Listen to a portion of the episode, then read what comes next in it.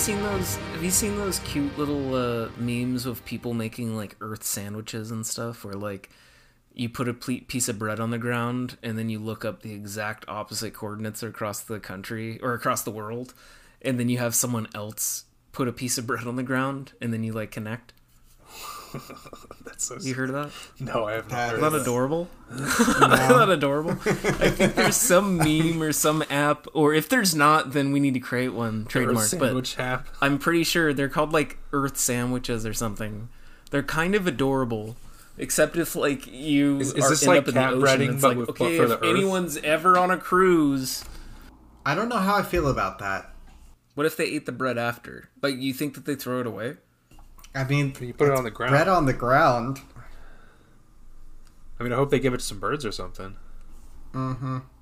Do you think Earth sandwiches are spicy? I was gonna say, like a good capicola, depending on, you know, where you are in the country or in the. I keep saying country when the world. I mean, let's be real. But, it's probably wet and salty because there's a lot of ocean. I was thinking of like the molten core of the Earth. I could see that being spicy. Like a spicy marinara, like a big meatball is pretty much the core is made of meatballs, hot, molten, soft meatballs, and then when they're spewed out of a volcano, they're hard as rock. It'd be cool to eat a planet.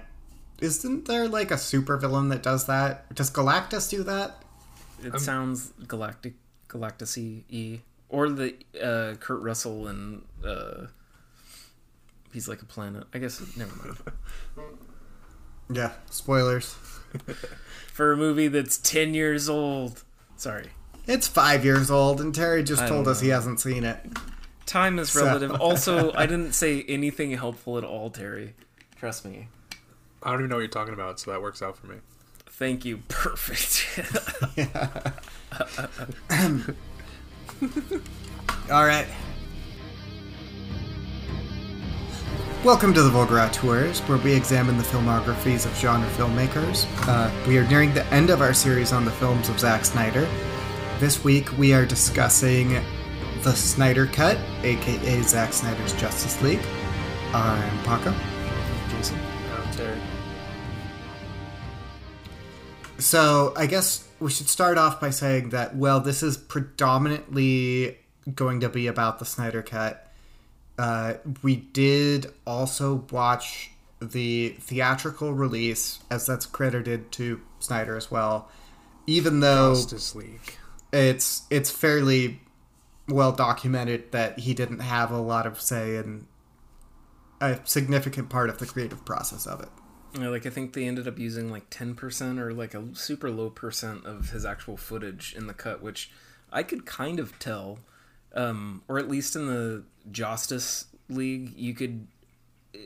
It was such a tonal disconnect that you could really see which parts were more Snyder-ish and which parts were more Whedon-esque.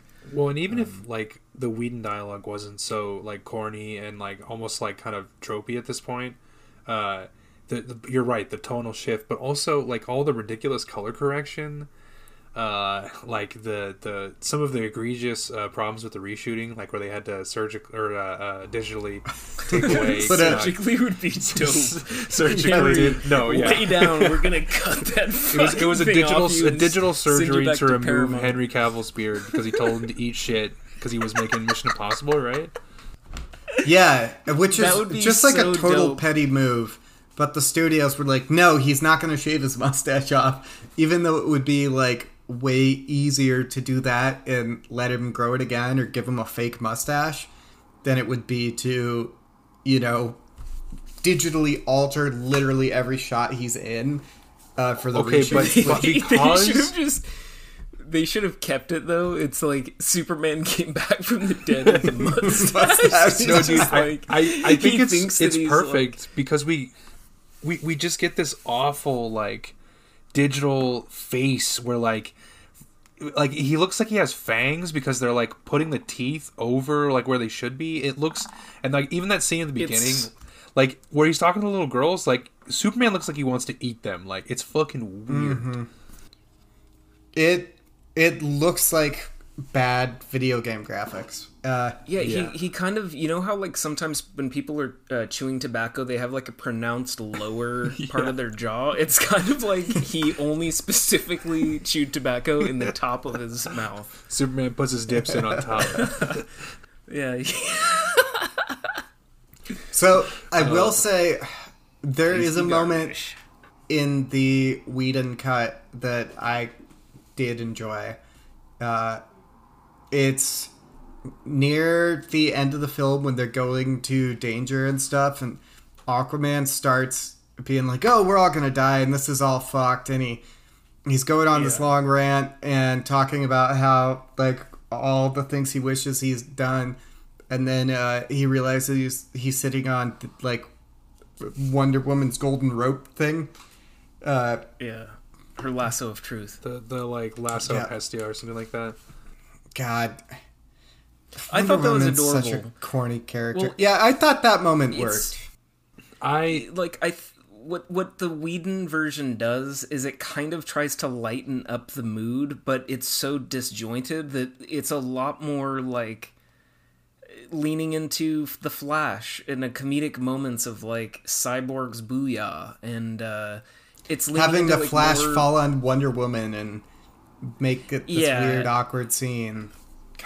Or like the like Batman and Alfred back and forth in a way that it's just like there's a lot of just weirdness that feels out of place versus the, you can certainly tell in the Snyder cut that there was one like a singular vision. It wasn't like a duel between what was shot and what was like salvaged from something, which I guess, I mean, for the context of this movie, it was kind of a huge sea change in the Hollywood system, I would think, because initially when Justice League came out in 2017, it was maybe, a year after the death of Zack Snyder's kiddo, like his teenage daughter or something had died. And so he stepped down, and that's when Whedon kind of was hired to patch this together by Warner Brothers and was given more money and kind of more it's a control. Little bit more complicated than that. Based on Vanity Fair's reporting, Snyder had two handlers on set basically every day after BVS for Justice League because they didn't trust him, and they brought Whedon in as an advisor and kept sort of encouraging him to, add to scenes. And Snyder is a fairly collaborative guy, and he said, like, at first he was pretty okay with it, like, because, sometimes new energy can be good for the creative process. But it got to a point where they clearly sort of wanted Whedon to be in charge of it, and that combined with the grief, he was just like, I don't have it in me to fight this intense battle for this. And so that's when he walked away. And by all accounts, too, it sounds like Whedon was kind of a tyrant on set, like, to the actors. Mm-hmm. Yeah, I mean, that was kind of the final piece of this was, like, this came out and it made a bunch of money. It still owed money. Like, it wasn't the huge smash that they were hoping for.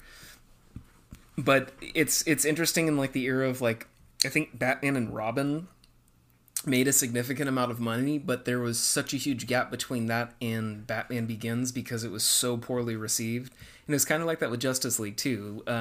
Like when the original came out, I think the budget was $300 million and it made like 660 or something like that million. Oh, wow. When really with marketing costs and all this other add-ons and stuff, they really probably most likely lost a bunch of money on that. And there didn't seem to be a huge demand for what's next, even though like with the DCU is like Shazam and they're working on kind of the standalone Wonder Woman movies and stuff and trying to kind of pull the universe together. But it was kind of the discontent of some of the stars, I feel, too. Like they're popularly, Ray Fisher came out against Whedon and Warner Brothers with the handling of... Well, and there are even other like little things too, where even Jeremy Irons said that he told Whedon to like eat shit or something to that effect at one point because he kept telling them to like rewrite lines or whatever. And of course, he threatened Gal Gadot's career, which honestly would have been maybe the only good thing Joss Whedon's ever done if he'd followed through there.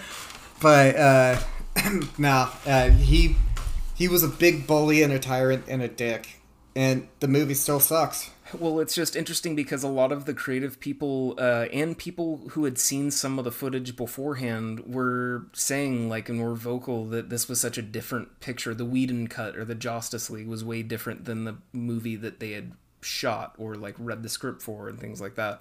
So there's kind of like a growing, like, group of fans online that were really wanting to see the actual version, the way that it was meant to be seen, because really it was poorly received. Like, the Justice League movie, and understandably so, it's kind of a disjointed mess. It's really bad.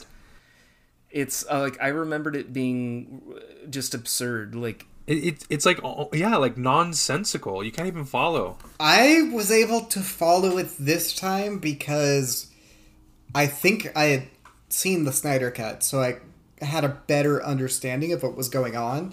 But it is incoherent. It's so hard to understand what anything is, why anybody's doing anything. And one of the weird things is they also insert, like, all this bickering between Batman and Wonder Woman for tension that doesn't do anything, and it just makes it more confusing because... yeah. What's going on? The way that I read that was, so it was like, it starts out as bickering...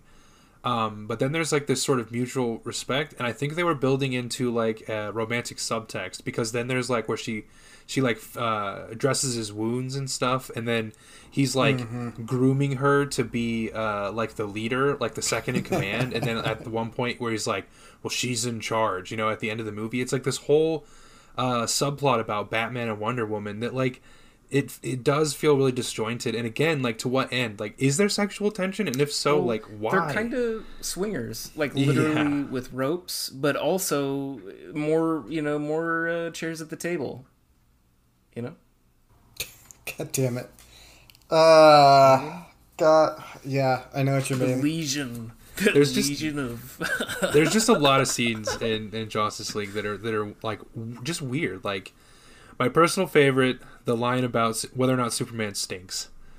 Like, they just get back to the Kent farm, and she's like, oh, you smell nice. And he says, did I not before? Like some kind of robot. But in the Snyder version, she says, oh, you spoke. Like, finally, the human, like, part of him had come back. And he says, did I not before? Like, it, like, the tone of that scene is, like... it's like, did Superman fart? Like, are we to the point where we're, like, making, like, fart jokes or something? Or, like, what the fuck? I don't even know. It just, it doesn't, it's bad. Yeah. Do you think a Superman fart would be violent? Yeah, like, dude. Depending on what he ate? If he can, like, blow wind out and, like, break an axe, like, after he freezes it, I think his farts could, like, blast, like, a cornfield. Do you think he did that as a teenager? Devastating. Like, that there's like hidden years of him just getting high and, like, farting and, like, manipulating his own... Dude, I bet you he tried lighting his farts on fire at some point and, like, burned down the town. You could just, like, he's in the Cub Scouts. Fart bombs. There would just be, like, you'd be like an artillery, like, just launching them, like, you know, from, like, a mile away, these little fart bombs. Dude, a fart thrower. Dude. He's, like, stink bombing at the prom or something, but it's just liquid gas. He's just pouring on everyone's feet. Oh, man. See, and if they had leaned into, like, a real fart jokes in this movie, maybe it would have been better, but it just sucks. Like, how would you lean into them? Like the Flash squeaking when he moved, you know, you'd had a or something. I'm just saying, quick. because of the stuff, the humor feels so out of place. And it's, like, obviously rewritten because some of the scenes, like, you know, clearly were filmed later. But if they leaned into it more and actually tried to, like, just reshoot, like, most of the movie, like, to the point where there wasn't even any of Snyder stuff, then maybe it would have been better. But as it is, Paco's right. It's totally incoherent. So I guess, do we want to move on to the Snyder cut itself? I mean, this thing is a beastly 4-hour-long movie. But it's interesting, like, what do you guys think of the fallout from, like, release the Snyder Cut? Because really we're seeing the Snyder Cut, or Zack Snyder's Justice League, for a reason. Like, that's kind of an interesting part of where we are now currently. I don't think there's a lot to it. I think it was marketing as much as anything. I think if there's no COVID... Like for their new platform. Yeah, for HBO Max. I think if there's no COVID and they had more regular release of new stuff coming in, it wouldn't have happened, but... Yeah. You know, but don't they needed... Think that in... They needed high-profile... No, I mean, they're not going to do it for anybody else. I mean, maybe, we'll see. Well, not just Warner Brothers, but, like, you could think of an obscure movie that sucked and apparently was better, you know, before or whatever, but people wanting to see that more and having, like, a resurgence. Or one that's this, like, soon after. I mean, there's always been director's cuts, you know, as long as there's been home video. I think it's a little different because of... kind of the death of physical media, and so now whatever those cuts are going to end up on streaming services. But I mean, like, look at something like Blade Runner, where they released like 5 different cuts of that movie. I also think you're right to point out like the cost benefit analysis part, Paco, because I think that in the sort of exuberance in the like various communities like with the release of this, I think everyone kind of like has a tendency to overemphasize the effect of social media in like getting this to happen. I'm not saying that wasn't a part of it, but I think you're right to point out that it's much more like a business decision than it was like, let's give the fans what they want. Mm-hmm. And I'm sure it helps that there were a bunch of dorks who wouldn't shut up about it for like 3 years and who were aggressive assholes, you know, like, because those people are all probably going to pay $15 a month to watch HBO to see it. And, you know, because of that, there was more of a high-profile campaign behind it. But I don't know. Now those same dorks are trying to get the air cut of Suicide Squad released, which... I mean, we're recording this... That. Yeah, we're recording this like a month in advance, so we'll see if it happens, but I'm going to put my money squarely on the side of no, they're not doing that. But what about all the Joker footage? Oh, it's God, so good. Damn. It would make the movie so much better if we had all the Joker footage. I think there's a lot about these DC movies that don't work, but God, the fucking... Well, with Jared Leto as the Joker is like...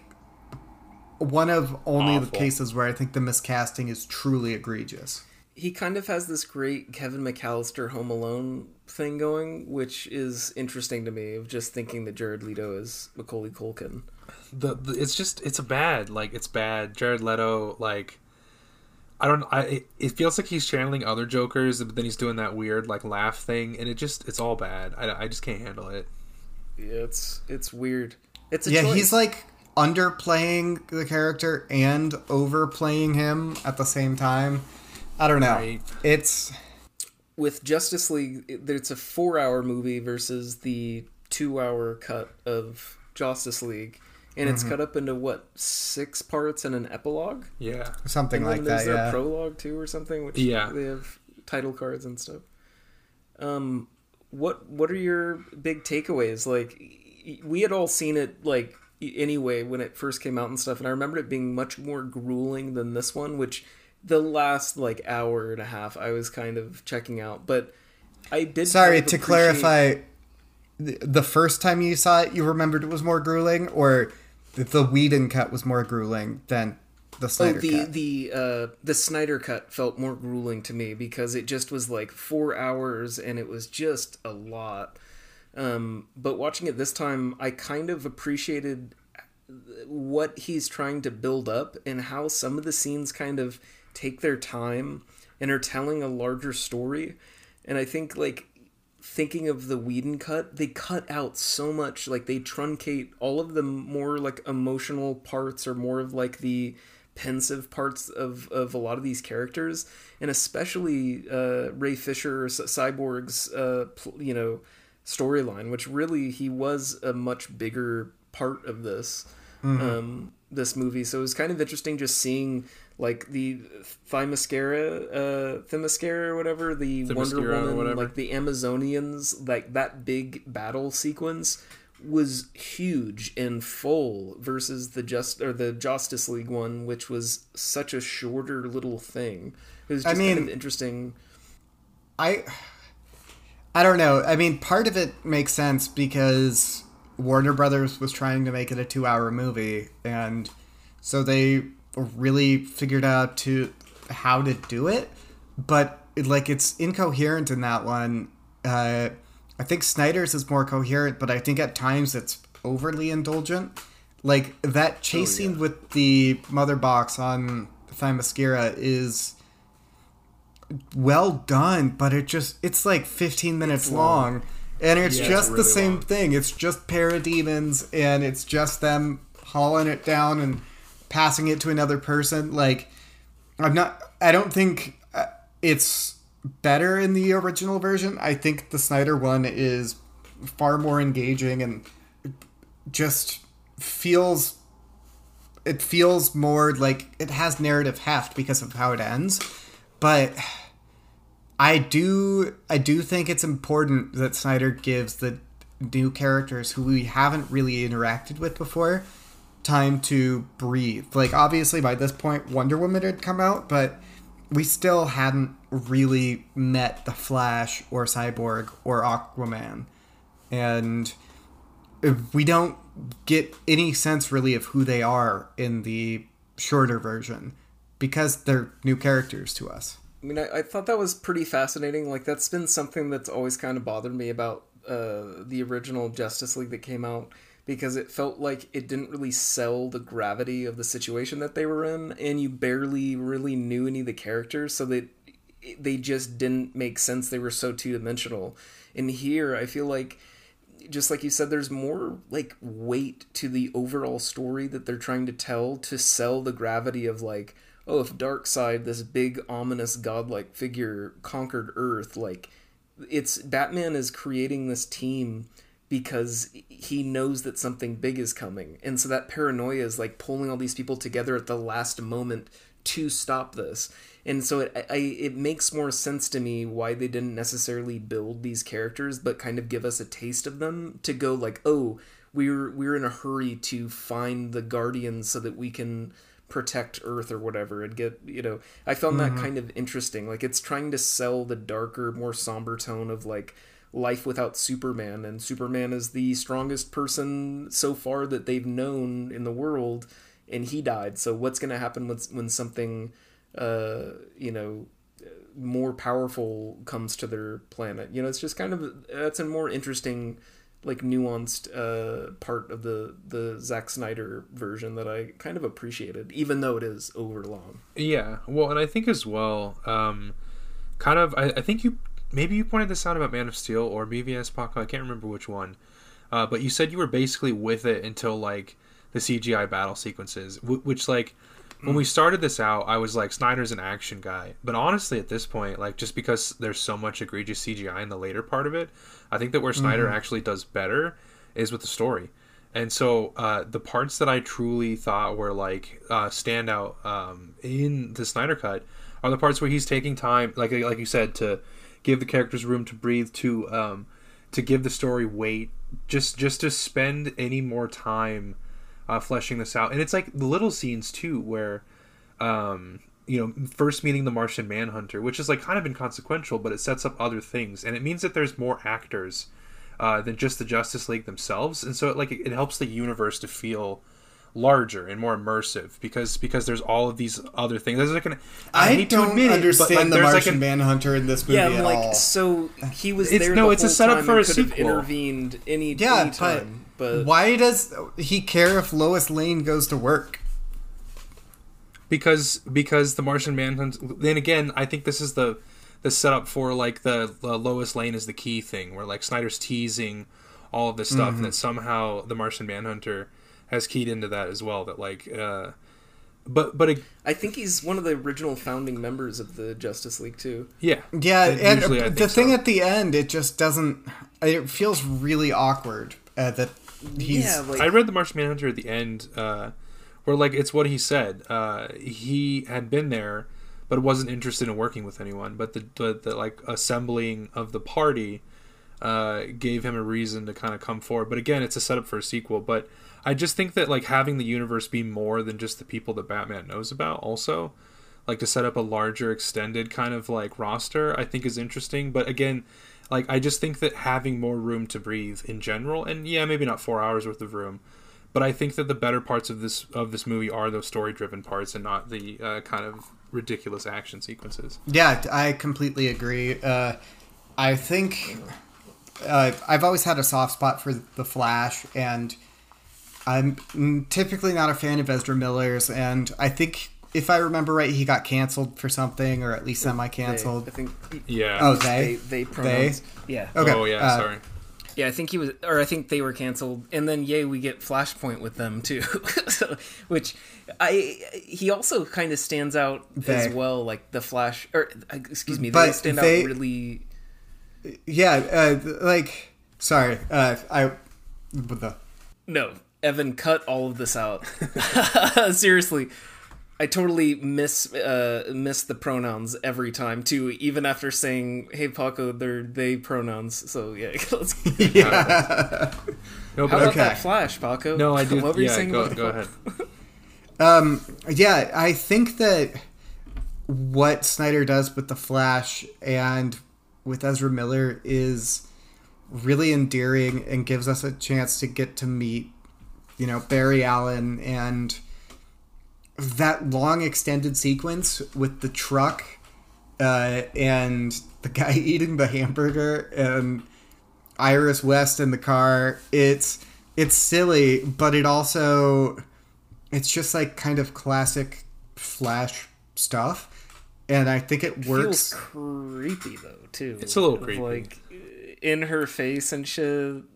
He's like touching her cheek or whatever. Yeah, there is like that weird kind of, part of it, which but I get the romanticism, I feel like it's a Snyder touch. It's just kind of weird, like yeah. But I agree. I'm not like super Flash person most of the time, but as we see in the Whedon version, the Flash, the thing that they bring to the team is that like they're fast, so, and Superman can follow them. I think it's going to be less confusing because the character is a he. When referring to the character, we use he/him pronouns, and then when referring to the actor, you say them. Gotcha. Yes. So yeah, the Flash. I think that like not like Superman can follow the Flash and. That means that, like, basically the Flash only is just kind of fast sometimes, and it's whatever. But in the Snyder version, like, the Flash being able to literally break the, like, light speed barrier and turn back time, it mm-hmm. like, that is a separate kind of power. Like, it almost is... again, it's this new gods thing that Snyder is doing. Like, this is, like, truly someone who isn't bound by the laws of physics. Not even that Superman can't turn back time, but the Flash can. He can outrun time, and I think that's a really cool addition that we just don't get, which in the theatrical version. Is pretty classic to the Flash mythos, and it makes sense because we see Flash in Batman vs Superman, and he's like, "Damn it, I'm too early," you know. Yeah. But that kicks ass though. Like that's a cool power, and I think that is essential to the Flash because it distinguishes him from Superman. Yeah, and I mean. It's just he's so versatile. Like the television show or what I've seen of it, it's super like poppy, but it's like the time travel-y aspects of it are really interesting, and a lot of the comics are like that too. And it's really building towards Flashpoint, the upcoming movie that they've been trying to get off the ground. So like it's really going into the time travel-y like multiverse or multi-dimensional aspect mm-hmm. of DC, which I think is more interesting at this point than what Marvel is doing. Not to like totally go into superhero comic-y stuff, but I feel like it's an interesting direction to go in post Justice League. Yeah, it's really ambitious. And Wonder Woman 84. Yeah, it feels like they're at kind of a dead end, so they're just going to let all their creators do their own things in their own universes. Like they did that Joker movie for. A third of the budget of a traditional superhero movie, and it did fucking crazy good. At least at the box office. I think that movie is a big pile of turds. Well, part of the reason was because they had everyone convinced. So they had everyone convinced that there was going to be an incel shooter who went to the theater. So like that was part of the marketing ploy. Mm-hmm. It's just so cynical. I just hate it. I'm sorry. It's just so, it's such a like disgusting, cynical like marketing thing to do, and it worked like a charm. Yep. Yeah. I don't know. It's you know what was kind of cool is seeing Green Lantern for a second, or a Green Lantern in the flashback was kind of like that representation in that 2 minutes. It was not even a minute. Like, so I have a question about that scene. Yeah. Mm-hmm. So Darkseid, because in the Snyder version, Darkseid's president and not Steppenwolf, which is like kind of weird, but whatever. Anyway, Darkseid murders the Green Lantern, and then the ring floats up and for an instant pauses in front of Darkseid before it like flies away, before he has a chance to like even look at the ring or anything. And I was wondering, do you think there's an implication that the ring might have chosen Darkseid? No, I think it was the ring doesn't I don't know the mythos well enough, but they don't know like immediately, right? Like I thought it was taking, because it was like right when it popped off. It was like, you know how your GPS might need a second to redirect? That's how I took it. It was kind of stuttering until went to its next thing. Okay, and maybe I'm just reading into it too much, but I did kind of like... dope, though. Yeah, I really liked the idea of like 1 second for like a Green Lantern Darkseid who just fucked everything up, but he's more like a Red Lantern or he's one of the other colors like, anyway. He'd be like, or a Black Lantern. I don't remember how the colors work. Yes, same. The Red Lanterns were like mostly cool. They just got mad, right? Yeah, I can't remember. I watched the CGI television show on HBO Max not that long ago, so that's the only thing I know about Green Lantern is from that show. I read, I think it was the New 52 Green Lantern stuff, and like the Reds were like they would sometimes ally with the Greens, but their whole thing was hot-tempered, so it was basically like, you know, a whole army of Sicilians and Irishmen, and the Blacks were all about like death, and then the yellow ones were all like wanting to fuck or something. I remember being like, I thought that was the pink maybe ones. That's purple. I don't know. There's blue too lanterns much of that too. Shit. I know there's too much. There's Holy a whole shit. Bunch. There's what? There's blue lanterns too. There's a whole bunch, man. Like, there's so many colors. Well, yeah. I liked that about this, and I wish that there were more little things like, maybe like, I don't know, this sounds so obnoxious, but like Easter egg type things of like, whoa, you saw a Green Lantern of some kind for a second. What if over here you saw a blue beetle? Fuck that. Like, or like something where it's like it opens up the world that it's not just... like five people or like I other hate that so much about Marvel. Really? Like I thought it was cool when Marvel started, but 15 years later, like fool me once, you know, shame on me, fool me twice, or whatever.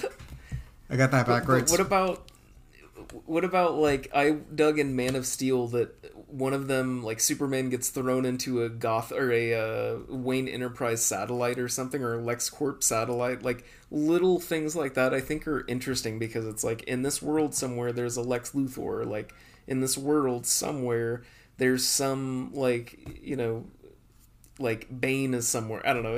I think that's interesting to me. Like or like there's I know sign language or gorilla sign language. You know, like I like little things like that. Like.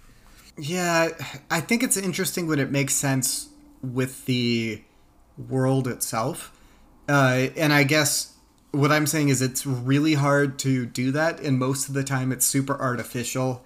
It's like, you know, Iron Man finding Captain America's shield at his dad's shit or stuff like that. God, that movie's so fucking dumb. I forgot about that. So, like, dude. I mean, yeah, maybe we don't need the, like, little Easter eggs, but I do think there are a number of, like, small moments in this movie. In particular, I think, like, in the opening sequence, which, like, I like that it starts out with Ben Affleck, like, crossing the mountain. That kind of kicks ass. Mm-hmm. And then at the end of that sequence, when Aquaman swims into the ocean, there's, like, that like the woman walks up and she picks up his clothes and like smells them, and they start singing that like Icelandic folk song. And it, okay, yeah, you laugh, but like that scene sets the tone for the movie, like, and especially because like, I watched. When I watched the Justice's Gray version, like, dude, that scene is so much more somber in black and white. It's just, like, so fucking smell your own farts to, like, have so much of them singing that song. It's just like, I kind of, like, I respect it because it's like, oh, you're watching a fucking superhero movie? Well, I'm gonna have it in this weird ratio, and the first scene is going to be these chicks like singing in Icelandic for 5 minutes before you get any action, which fucking but I think it also sets up the Snyder God thing though, like because they're like giving like homage to the God of the sea. Like again, this is the personalities of these people are not quirky human people like they are in like a Whedon thing or like Marvel stuff. Mm-hmm. Like these are gods. Their motives are like inscrutable. They're not supposed to be relatable. Like, and so women wail in their wake and things like that. It's like almost mythological. Yeah, exactly. And I get that, but it's like showing so much of that song like is a choice, but I mean, and like true, leaving the camera on them for as long as he does is a choice. No, there are individual choices where we could have edited. No, it's super farty, but like it's a longer scene like in that bar or whatever, and I love the mythological aspect of it. Is like Superman is kind of mythic, like Batman is mythic, where people believe in him but may not ever see him. He's the Batman, you know, and the Flash no one even knows about, and Wonder Woman, blah blah blah blah. But when you have like Aquaman's connection with the people of the village that are like snowed in ostensibly, like there's icebergs that block ships and stuff, and he's bringing them food, not for anything in return, not even like a beliefy thing, he's just doing it because it's the right thing to do. You've built that he's drinking in 5 minutes, and he hasn't had to pay for a drink in a long time. But at least not at that village. I mean you know what I mean though, like I think you're it's like they're building up this mythic figure. Like it's not like people are worshiping Wonder Woman, you know, not that they shouldn't, but it's just like he has a tangible connection to this village. He's building kind of like a pantheon. Mm-hmm. Exactly. Like I kind of thought that was more interesting. Like they all stand out differently in a lot of ways, like including Cyborg's whole origin story. Oh man, that's like one of the better parts of the movie is the whole subplot with Cyborg and Joe Morton, man. It's actually compelling. Every time I think of T2, every time. Yeah. I don't know how much longer I can. Yeah. Dude, that's basically incredible. I think this is the second podcast I've done my Joe Morton. Yeah. I think I did that last time. I think you did like go in like an episode or something. Yeah. Well, sorry, go ahead. But no, the like sort of darkness in Cyborg and his father's relationship and how that plays out, and especially the fact that like he like superheats the Mother Box. God, that name. He superheats the Mother Box so they can track it. It's like and he sacrifices himself, and so it's like the kind of darkness that surrounds these characters. It doesn't really let up, and going forward. Like, you know, Cyborg is kind of like Batman now. You know, he found a new home, but he doesn't have any family anymore. And they died because of, like, you know, crime, or I guess in this case, like, international invasion. And he is a Mother Box. Or rather, you know, struggling with your own identity and who you are and your self-worth and why you have a purpose and stuff. And then it's like you are a Mother Box, whatever that means. But there's only 3 of you, and you're one of them. And you're a special little dude. So one of the things I would say is I think Batman kind of ends up with less in this movie, which makes sense because he had the previous movie. Uh-huh. But part of that is also because Warner Brothers shot down Snyder's original idea, which was Bruce Wayne falls in love with Lois Lane. And, interesting. You know, she's grieving for Clark, but then that and is not necessarily into it, so it's kind of unrequited, but then that gives him more stakes, obviously, because it's like, well, yeah, I gotta bring him back to life to save the world, but then he's gonna go like fuck the woman I'm in love with, and you know, makes it almost. Superman comes back and he smells Lois on him. Yeah. Batman is the ultimate cup. It sounds like Lois never goes for it. She's like, I've got my own shit. I can't handle that type deal, you know? That's still a cool idea, like, that Batman's already so, like, he has this obsession and this paranoia, especially the obsession, like, after Superman dies. So if he channeled that obsession onto Lois Lane, I think that'd make for a compelling narrative. Well, I thought it was pretty interesting, his guilt related to it. Like, he had to right a wrong is kind of his whole arc here. But then it's just, like, at the end of the day, there's even, like, a dumb line that's, like, the Flash is asking him, what's your superpower or whatever? And he's like, I'm rich. Yeah. It's just, like, the dumbest. It's a trailer moment.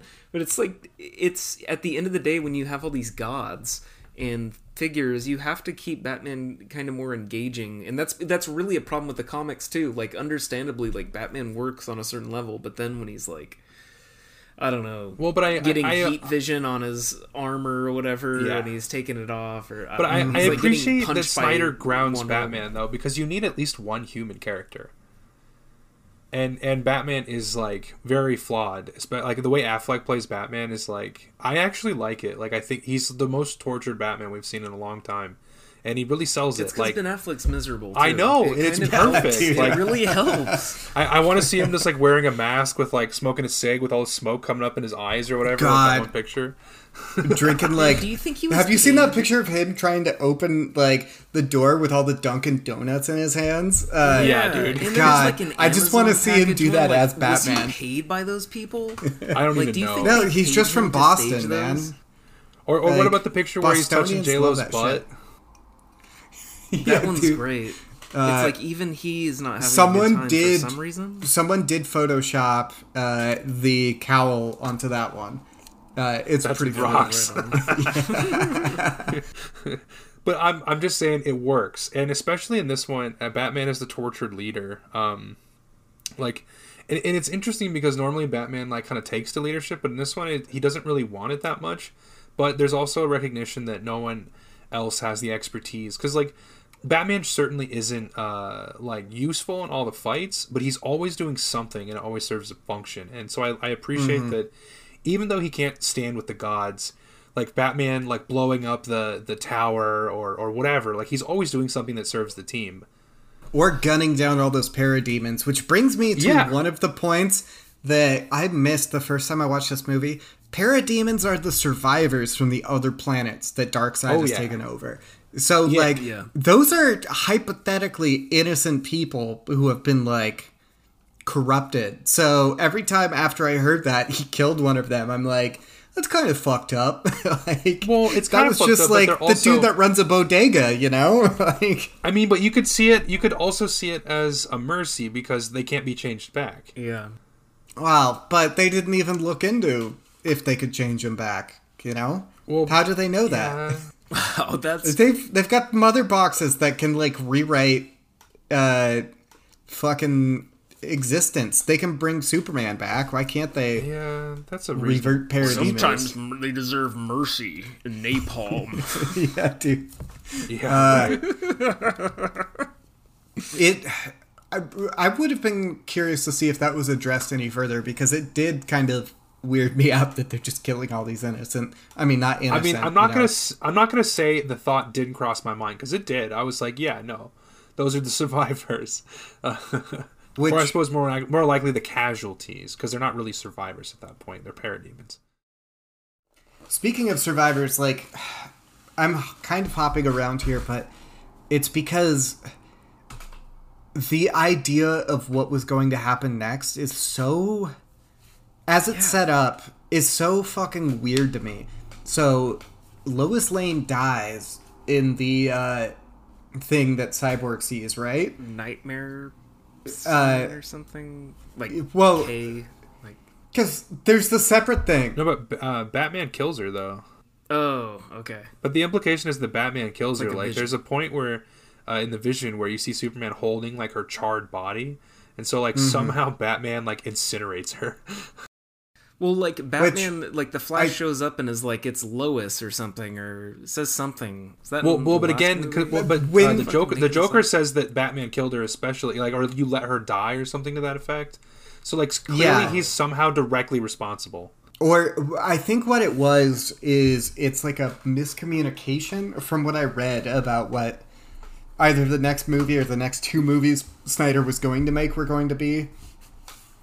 Like, either way, she dies, and Batman is blamed.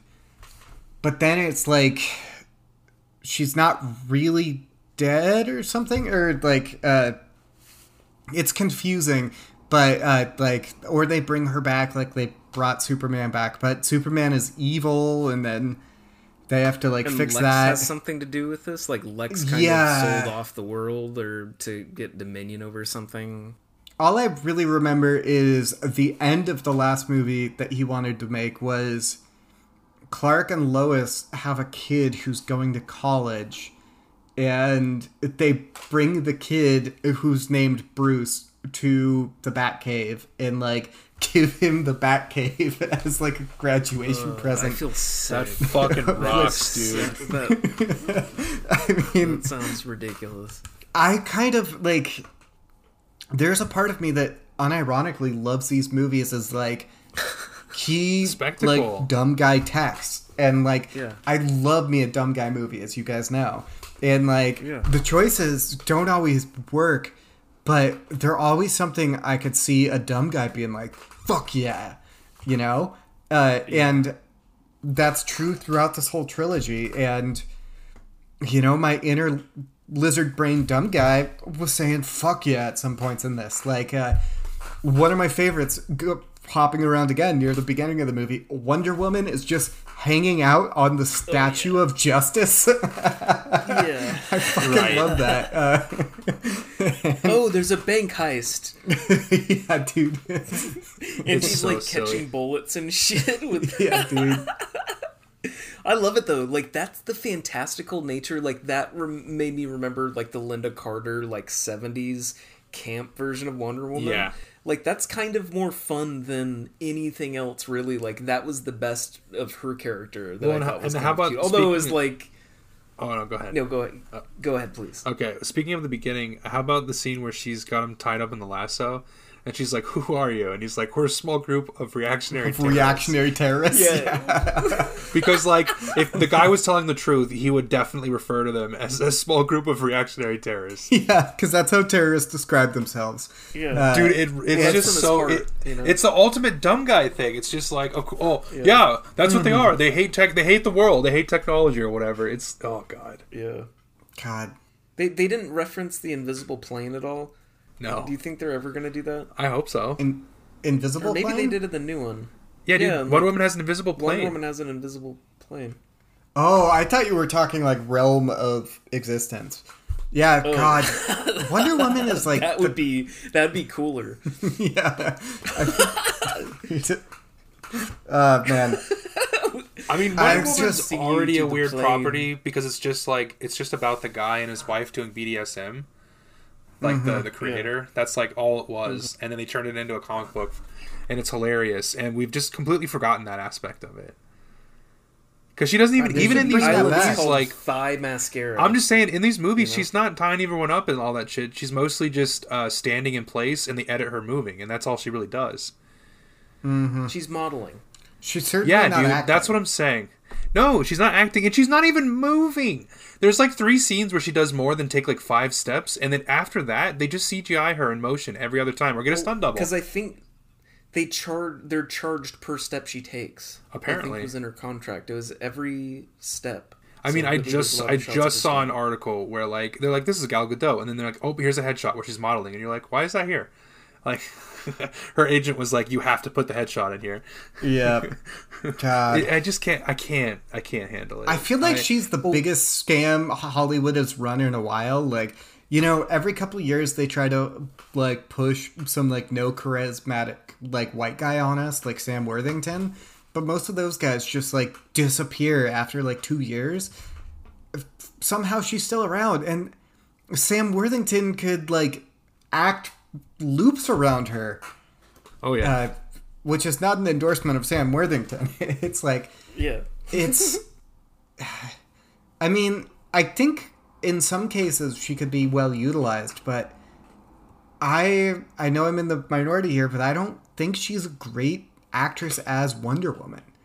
Like, I think she works in the first standalone movie because she has something kind of alien about her, and so much of that movie is a fish out of water comedy that it works. But when she's supposed to be like a member of the world and like understand it, because she's been among men for like 100 years, it's just not convincing. Is this when she's like working in a museum or something and she's touching up a face or something? And you're like, what the, or like, okay, well, you're really working in your like $100,000 outfit or whatever the fuck that looks like awkward, like parchment paper. Like you look like ginger chicken that's been wrapped in parchment paper and that you can hardly move in that. And well, yet you're touching up. And they also expect us to believe that she's 5,000 years old. Like, in 5,000 years, Wonder Woman didn't learn, like, any wisdom or like, how to not look like an alien in like, society. I don't know. Like, she just doesn't work. Though I do think that they're, like, one moment that I do appreciate, though it is a little weird, is when they're digging up Superman's body. And, The Flash is talking to Cyborg, and he's like, "Hey, do you think Wonder Woman would go for a younger guy?" And he says, "Barry, she's 5,000 years old. Every guy is a younger guy." Well, I mean, that's pretty much the bullshit too. Is it's just kind of like, the Flash is dumbstruck by how hot she is or whatever. It's like that's kind of her role in this. It really is. It's almost like Zack Snyder doesn't know how to direct women. Which just like it, right? I know we debated that last week, but I think it's a through line in his work. Like, there are exceptions. I guess Dawn of the Dead is the only one I'll really concede.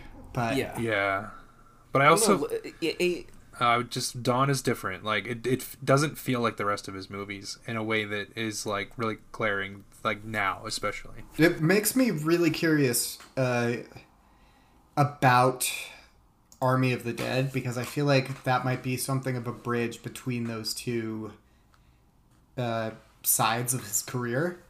That's not what I've heard. Well, no, I know. I'm kidding. We're going to watch it. Do you think that Zack Snyder is going to get another bite of the apple? As they say, like with James Gunn coming back from Suicide Squad to Guardians, like, do you think that there's going to be some resurgence of something where they don't release streaming records? But from what I understand, I think this movie was a bit of a disappointment for HBO. Oh. And I think in the time since this has come out, Snyder and Warner Brothers have said things about each other that make it seem less likely. And Snyder seems pretty happy with Netflix. He just signed some sort of first look deal there a month or two ago. And, they're making a TV show together. So it's likely he'll be a Netflix guy for the near future, which honestly, I mean, we'll see how Army of the Dead is, but it might be a good fit because they give so much creative leeway. Like, I think he'll make some horrendous messes, but I think they'll be gorgeous, incredible misfires, and I am excited to see what he does. Yeah, that's fair. That was the interesting part about this too, though, is like I did break this up into like I think two separate viewings, and I liked being able to do that versus, I sound like an old man, but like if I saw this in the theater, it would be so overkill, like to be in the theater for 4 hours while this is going on. But I kind of liked the episodic nature of like how long it took was like, okay, each kind of section is like maybe 45 minutes to an hour or whatever, and it was just the perfect amount of time to set the stage for what they were doing. And I think that like originally they were going to break this up into two separate movies, because I could have sworn there was like part one something and then part two something, and I think that could have been a better idea too, to retain. There was going to be a sequel, but I think the idea more or less was to have this all movie. This was the first movie. Oh. Because he wanted Darkseid in the second one. I mean, if you cut out the prologue, because they did shoot the scene with Jared Leto and whatnot for the re-release. Or for the Snyder Cut. If you cut that out, Martian it's like... Was that the Martian Manhunter thing, too?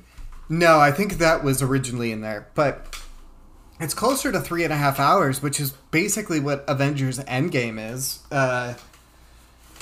Well, and at 3.5 hours and broken up into 6 parts, you throw an intermission in the middle, and you've got an epic. Like, and I, as much as I think Snyder is vastly overestimating his prowess as a director, I appreciate, like, I there's something really ballsy in, like, about turning superhero films in this era into an epic, and that's clearly what this is. Like, Snyder's definitely, he, especially breaking it up into parts, like he's like this narrative kind of thing. Yeah, it's like he knows what he's doing, and it's like he's just got the balls. And I don't think it works, but I think it's like, if anyone was going to do it, at least it was him. You know what I mean?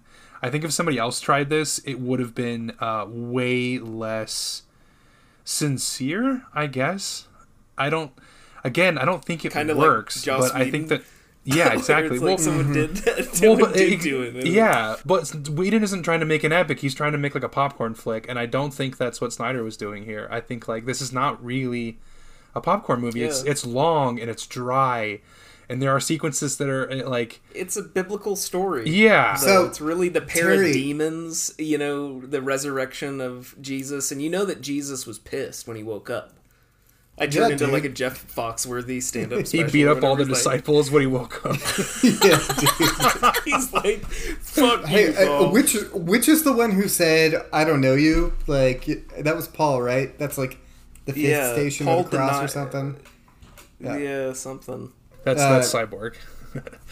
Yeah, dude. Anyways, Terry, I know you haven't seen basically any of the Marvel movies, but... Avengers Endgame is over 3 hours long. I just looked it up. And I loved it. Really? Yeah, I totally dug it. I was on board. God, I was so bored the whole fucking time. You're not lying right now. I can't. You've got, like, a shitting grin on your face. I can't tell if you're fucking with me. Me or Jason? Paco? Jason. Yeah. I'm being completely honest. I just sound sarcastic. I love Endgame. Okay. I honestly do. I remembered enjoying it. I'm just being weird. I'm sorry, Terry. No, you're fine. I just serious. I have yet to meet anyone who said they actually enjoyed it. So I was curious. I feel like I liked it because I felt like it was the closure of an entire thing that they started, and I could have been happy without any more superhero movies. And I feel kind of the same way about this one, where, like, I'm so burned out. Like, okay, you did it. You did your epic. This is dope. You did. I clearly see that you spent some money here, and you did a little superhero movie, which is cool. That's great. But I'm kind of done. Like, let's take a break. You know, let's take 5 years between... Batman and another Batman or whatever. So I just have full on fatigue, kind of, because I'm so fucking burnt out. Like, my hope is that between Warner Brothers putting the Suicide Squad on HBO the same day and Marvel doing a bunch of, like, unknowns, that all the superhero movies this year underperform. And then they stop making so many. They're like, oh shit, maybe these aren't a cash cow anymore, you know? Let's go back to trying to make movies based off toys. Well, shit, I guess that didn't work this summer either. But, you know, I'm so fucking tired of superheroes. Like, I think this movie is an artistic statement in a way that most superhero movies aren't. I don't think it's particularly fun, but I don't feel as, like, ashamed watching it as I do you know, poisoning my brain with every Marvel property that comes along. But I'm so fucking done. It's a big event movie. Like it reminded me of in the 90s with the death of Superman and the return of Superman arcs, which they did base this and BVS on and stuff, but like it was kind of a way to sell a bunch of different different covers and variants and stuff. And it kind of like worked. It made pumped up everyone's interest. And that's kind of how it felt here, where it was kind of a payoff, but it was kind of like, I just am so burnt out of how gloomy the past couple were that I needed something more here than a big like CGI thing, which it ostensibly does. It also like beheads Steppenwolf, which is dope. Throws him out through the portal. Steppenwolf had more of a character in this movie too, which was kind of interesting and was better realized. Like he was jacked in this movie. Computer, he was way bigger. Like had like armor that was different and stuff. So I thought like little things like that were interesting. Like he's so indestructible seeming, but yet he's like on the lower totem pole of these other creatures we don't really know anything about. And I kind of using, to contrast Thanos or whatever, it was kind of interesting to see the power of this ominous figure right away, and then 10 years later when we get him again. I do really appreciate setting up the Darkseid and the apocalyptic invasion thing. Like, I think that's cool. And I think Darkseid's a cool character in the DC mythos. Which I don't think this movie is canon for their theatrical releases. I think the theatrical cut is. So that's too bad. So it's just Steppenwolf who comes in the anti-life equation isn't there, blah, blah, blah, yeah. Yeah, so I think if there was discussion when this came out about possibly doing like a TV show that extended this, but... I mean, we'll see. I feel like you can't get Ben Affleck to do a TV show.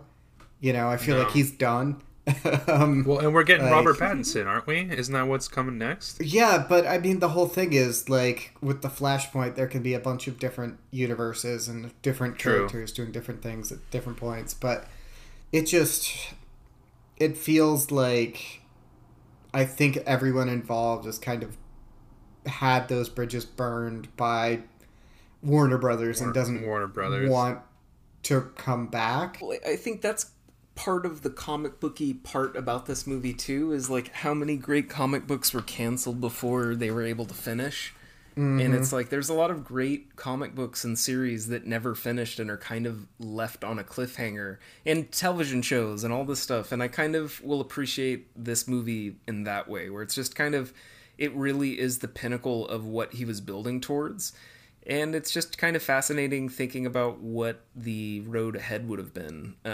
Because decidedly he is an auteur. Like, this feels like a Snyder movie and unadulterated. It's also pretty awesome. One of my favorite tropes is movies setting up sequels that will never happen. And this is, like, the biggest, boldest, most expensive one yet. Until, 2 months from now when Dune comes out. I have a feeling that's going to be a setup that's going to pay off. Oh, man. Yeah. We'll see how that goes. I felt that way about Passion of the Christ until I think Mel Gibson's been working on a sequel for 10 years or something. No, he has, because Jim Caviezel has been talking about it all the time. Yeah, dude. He's such a psycho. Oh, my God. I'm just saying, when that movie comes out, Gibson will have directed enough movies for us to cover him. No. I hate to break it to you, but my Letterboxd, he's like my second most watched actor this year or something crazy. Like, he keeps popping up in everything. I thought he was going to be in Fast 9 the other day. That would have been fun. I would not be surprised if he was like Cena's younger brother or something stupid that they had to explain. See, I haven't watched anything with him in it this year except for Dragged Across Concrete. Oh, dude. God, that movie's so good. Yeah. It was just him being Mel Gibson. For real. Like the seediest, shadiest motherfucker. He's well cast in it. I'm going to be so stoked when he plays a racist douchebag, even worse character. And he's like a performance of a lifetime when you can't tell the difference between the two of them. Do you think he'll ever have the balls of doing that? Like going straight up, I mean, Dragged Across Concrete is basically that movie. That's pretty, yeah. I feel like it's that, or it's... I mean, There's a little bit more nuance there, but oh, for sure. Maybe but it's like it's pretty unambiguously conservative. Oh yeah, it definitely is. But I feel like it makes the protagonists more complex, where they're not just like bland heroes. Well, but when you have a conservative director when directing a conservative movie, then they add more nuance. I mean, that's clearly someone hasn't watched any Pureflix movies in a while. Any what? Most Pureflix. It's like the... I don't know if that's the name of it, but there's a Christian company that pumps out, like, God's Not Dead in those movies, you know? Like, well, those are crap. That's different. Yeah, but I'm saying, like, the majority of the time, an overtly political director with overtly political stars, especially conservative ones, there's typically not nuance. Like, one of the things that makes... what's-his-face so interesting is because Zoller. Yeah, F. Craig Zoller, or S. Craig Zoller is, he does bring nuance to it. F. Craig Zoller. Yeah. No, sure. I'm just like, yeah, I'm not watching, like, Ben Shapiro's documentary or, like, whatever. You know, some of Kevin Sorbo's garbage. Ben Shapiro? Yeah. I'm not going to watch any of that garbage. I thought you said Chipino. I did. Yeah, because he's a penis. No, but, like, the soup. Chipino? Oh, I don't know what that is. Fish soup?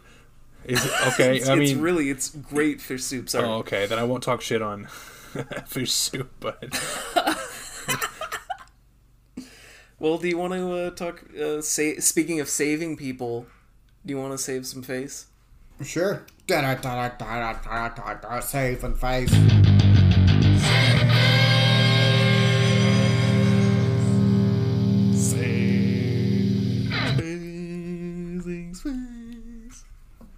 Saving face. Sorry. All right. I suppose I'll go first. Yeah, hit it. Who saved your face? I have to say, the performance that stood out to me this time, the first time I watched it, Ray Fisher as Cyborg stole the show. Yeah. But this time, I just was... way more invested somehow. I don't even know how in Ezra Miller as the Flash. I knew you were gonna say that. That's so funny. That was so hard for you to say, Paco. Well, because I know that they're canceled and I don't know what for, so I'm worried I'm endorsing some kind of behavior I don't endorse. That hasn't stopped your Bryan Singer from the artist. Yeah. And I don't know. Like there's a heart to them and Billy Crudup and stuff. Billy Crudup, that was nice. I was like happy to see the father son stuff. Yeah. I mean more like the stuff with the dynamic, because like. I feel like most of us at some point have been the new person on a team and like trying to get up to speed. And, you know, the fact that the Flash is the one that ends up saving the day and basically turning back time. There's just something there, and it's really hard to do this without going into annoying territory. And what made the performance stand out to me is the difference between the Whedon cut and the Snyder cut, because in the Whedon cut I would go so far as to say I think he's annoying, but here his performance is still, you know, mostly the same, but he's reflecting off of different material, and it makes him kind of, in a way, the most human. Fuck, I keep saying him. It's because I'm talking about Barry, talking about not Ezra. Anyways, I think that Barry is almost more the most human part of this movie than Bruce Wayne, despite having this fantastic power. I don't know. I think Ezra gives a very compelling performance, and, you know, I think depending on the research I do after this recording into what they may have been canceled for, I am excited for the Flashpoint movie. I think, like, you make a great example because they act as kind of the viewer, because they're being introduced with us to these larger things. And part of the movie, too, is that no one really knows about them, like, other than, like, the footage and stuff like that, that they're seen, like, I think there's even a point where they say something like, you know, no one knows who I am, or, you know, like, the Flash is not really known. It's just kind of strange coinkydinks and stuff like that. So I think part of it was, they were getting guidance from, like, Batman and some of these other figures and confidence from Wonder Woman and stuff to kind of pull apart. And by the end of the movie, you felt that arc and that you grew with them as well. So I think that really a lot of it falls on the Cyborg Flash storylines from that angle, because the others kind of had their own movies or spotlights at a certain point that, I don't know, I guess other than Aquaman. Yeah. Update, checking Wikipedia, I don't see anything about their cancellation, so that's a good sign. Okay. Well, I think they were inappropriate with, like, an underage fan or something, and I know that sounds James Franco-y, but I think this also happened in that case. Nope, I found it. Appears to choke a woman. Ooh. Yada yada. Well, Paco's saving face. No. Yeah. I'm gonna say specifically. I'll put a hold on my excitement for Flashpoint for now. Yeah. I'm hoping.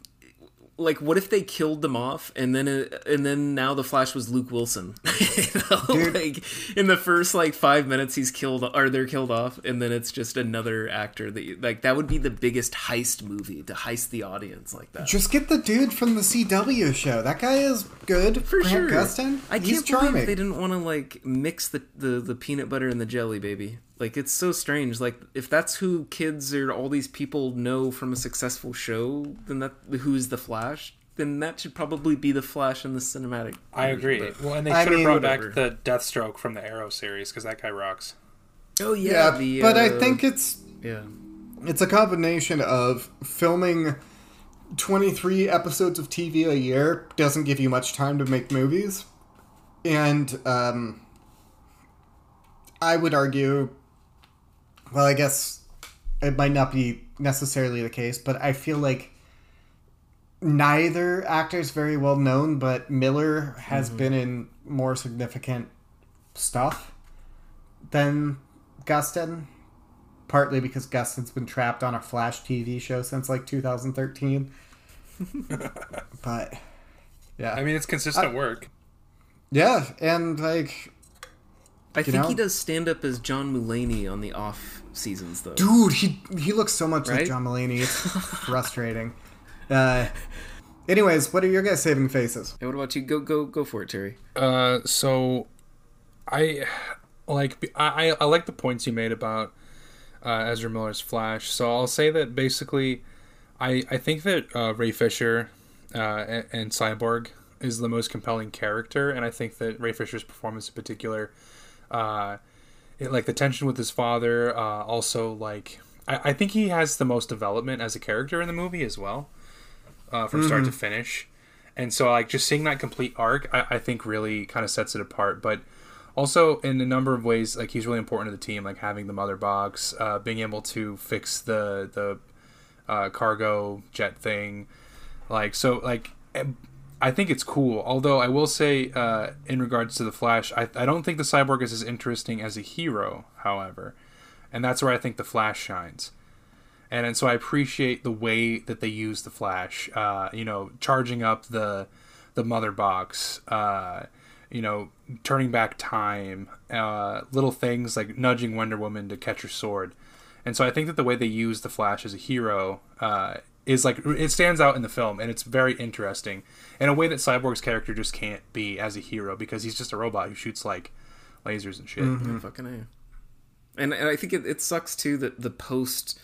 investigation and all of that, because of the allegations that he raised, that Ray Fisher is like, he's being propped up by some really prominent, amazing figures, but I hope that this isn't the end of like his acting career, because he really is a standout part, and this was, I think, his first starring role. Did he get canceled? No, it was he got blacklisted basically for fighting the studios. Oh, by saying like, "Oh, I deserve respect and to be listened to as a performer, as the talent." Oh, okay. Mm-hmm. Well, fuck that, man. I support Ray Fisher. Yeah. Yeah.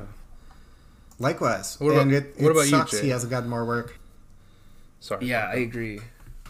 A part of me wants to say Amy Adams, because she's so bad that it's fascinating to me, and I feel bad because her character doesn't really do anything, and her and Diane Lane are kind of just they need to be there, but they're wasted in this movie. Don't really do anything, mm-hmm. and I think that's kind of disappointing.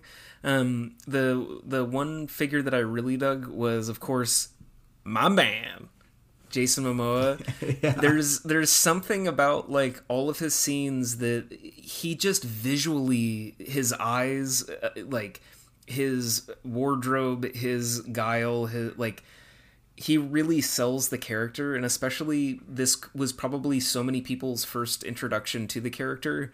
To be able to like sell Aquaman as like this merman, beautiful, like scary, cool figure is a monumental, like, you know, thing to communicate. And I kind of dig the longer setup of him getting washed away in the ocean, which I know you didn't like as much. Like the with the folk song one is mm-hmm. the icky thump is like a quick. Oh, when he's pounding the whiskey as he's walking. No, it's way better in the Snyder cut, where like the waves really part around him, like it rocks. Yeah, like it's more of that mythology stuff. It's kind of beautiful. It's really like you're watching a big expensive ad for like cologne or like erectile dysfunction medication. Like, yeah, I mean, I think the imagery works better. It's just like some cheesy indie folk song, which like I don't know that Icky Thump is a perfect choice either, but like it's just like either way, the music's a little corny, but. I just like Aquaman as a sad alcoholic. Sucker Punch, though. Oof, yeah. After Sucker Punch, though, I'll deal with that folk shit more than Where Is My Mind, cover song or whatever. So, I mean, like, I'm happy that he's dialed it back quite a bit. Yeah, that's true. But I kind of like that. Like, he takes his shirt off a lot in this movie in a way that's just really adorable, where you're just like, he's being objectified by Zack Snyder in this way that I haven't seen since like 300. So I kind of dig it. Or maybe jacked. He did it in every movie, really. But he's so jacked. Like, you know, you got to have some. And because Cavill isn't in this movie that much, then that means that it falls onto Jason Momoa. Yeah, fucking name. All right. Do we have any final thoughts on this one? I'm coming out and finally admitting to everyone that I'm Snyder-pilled. It happened. Oh, no. Finally happened. I didn't hate this movie. I kind of, after watching BVS, I was kind of stoked for it. And it was pretty decent. He got me. Yeah, I've definitely... It's funny, most of the time over the course of these miniseries, I get burned out on a director no matter how much I like them. This is kind of... the closest to the opposite happening, where I didn't start this really enjoying him, and for the most part, what we've watched 8 of his 9 movies now, and I've enjoyed about 6 of them. Yeah, it's crazy. To some level, he's growing on me. Well, and he's like, he's not great, but he's at least consistent. Like. He makes bad movies, but he doesn't make terrible movies very often. Obviously, Sucker Punch and Watchmen are exceptions. He makes interesting movies even when they're bad, and I would take that over like a Marvel movie any day. Very true. Very true. Those are regularly bad, and they are rarely interesting. And he takes chances and actually has a stamp of like, oh, it's a Snyder DC movie versus like all of the Marvel movies kind of... are the same color, are the same kind of... There's nothing like, auteur-ish about them. Oh, yeah. Really, because they have to he put this thing out in 4:3, and he made a black and white version. Like, I mean, for fuck's sake. Yeah, I honestly, it's farty. It's super so farty in this dumb way. Like, I think okay, you don't quote me on it, but I could have sworn he was mentioning like Ingmar Bergman and shit of like, I want it to be as pensive as, you know, The Seventh Seal, but have some lightness. Or, but again, don't quote me. But I could have sworn he did some farty stuff. That's his conceit, and especially what we were talking about, setting up Flashpoint and setting up like 8 sequels that'll never happen. Like, this movie is something that, like, we might never see a movie like this again. Like, it's just such a wacky, just ballsy project, and it's insane that, like, it got made. And you're right, it wouldn't have gotten made if it weren't for quarantine. And I kind of, I dig it. Like, I didn't like it very much when I saw it earlier this year, and after watching them all in sequence, like, I consider Man of Steel and BVS and this really... a complete trilogy, like, or at least connected in this interesting way, that at the end of Batman vs. Superman, I was like, I'm kind of interested to see when the justice goes over the horizon, when the dawn is, or whatever, isn't it? Dawn of Justice, yeah. They're doing like a Richard Linklater, like After Justice or Legion of Doom is, but like I kind of enjoyed this whole experience. This is tough to say. I enjoyed this whole experience a lot more than I was thinking. Like, I didn't really care for Batman vs. Superman or this, but they really bookend each other well, and also have the continuity of this movie starts at the end of Batman vs. Superman from a different kind of and BVS context. Does the same thing with Man of Steel. Yeah, like, they kind of... I appreciate that it's a vision of one person, and that clearly this guy... gave a shit about what he was doing, and even if it's not successful, I always go back to square one of like, I couldn't make this shit, so a lot of people made this vision come to life, and kind of that's fascinating. Whether it's all successful is beside the point. I think the entire story of Zack Snyder's, you know, Snyder cut of Justice League is fascinating, I think, for like fandom and for like one person's vision for a trilogy, kind of this side of Christopher Nolan with like a big property that's kind of his own thing. Like, I don't think they'll make movies like Zack Snyder's, you know, brand like this again, unless Lars von Trier, you know, comes back and is like, you know, making a Doctor Strange with no props, and it's just in a warehouse, and then there's some like awkward, just scary. Dude, that actually sub Lars von Trier up for one of the other Dogma guys, and I'm in. You're like, that sounds fun. All right. Well, I guess we will catch you next week when we are talking Snyder's most recent film, Army of the Dead. Until then, please remember to rate, review, subscribe. Give us 5 stars on your podcast platform of choice if you liked it. If you didn't, then go fuck yourselves. And...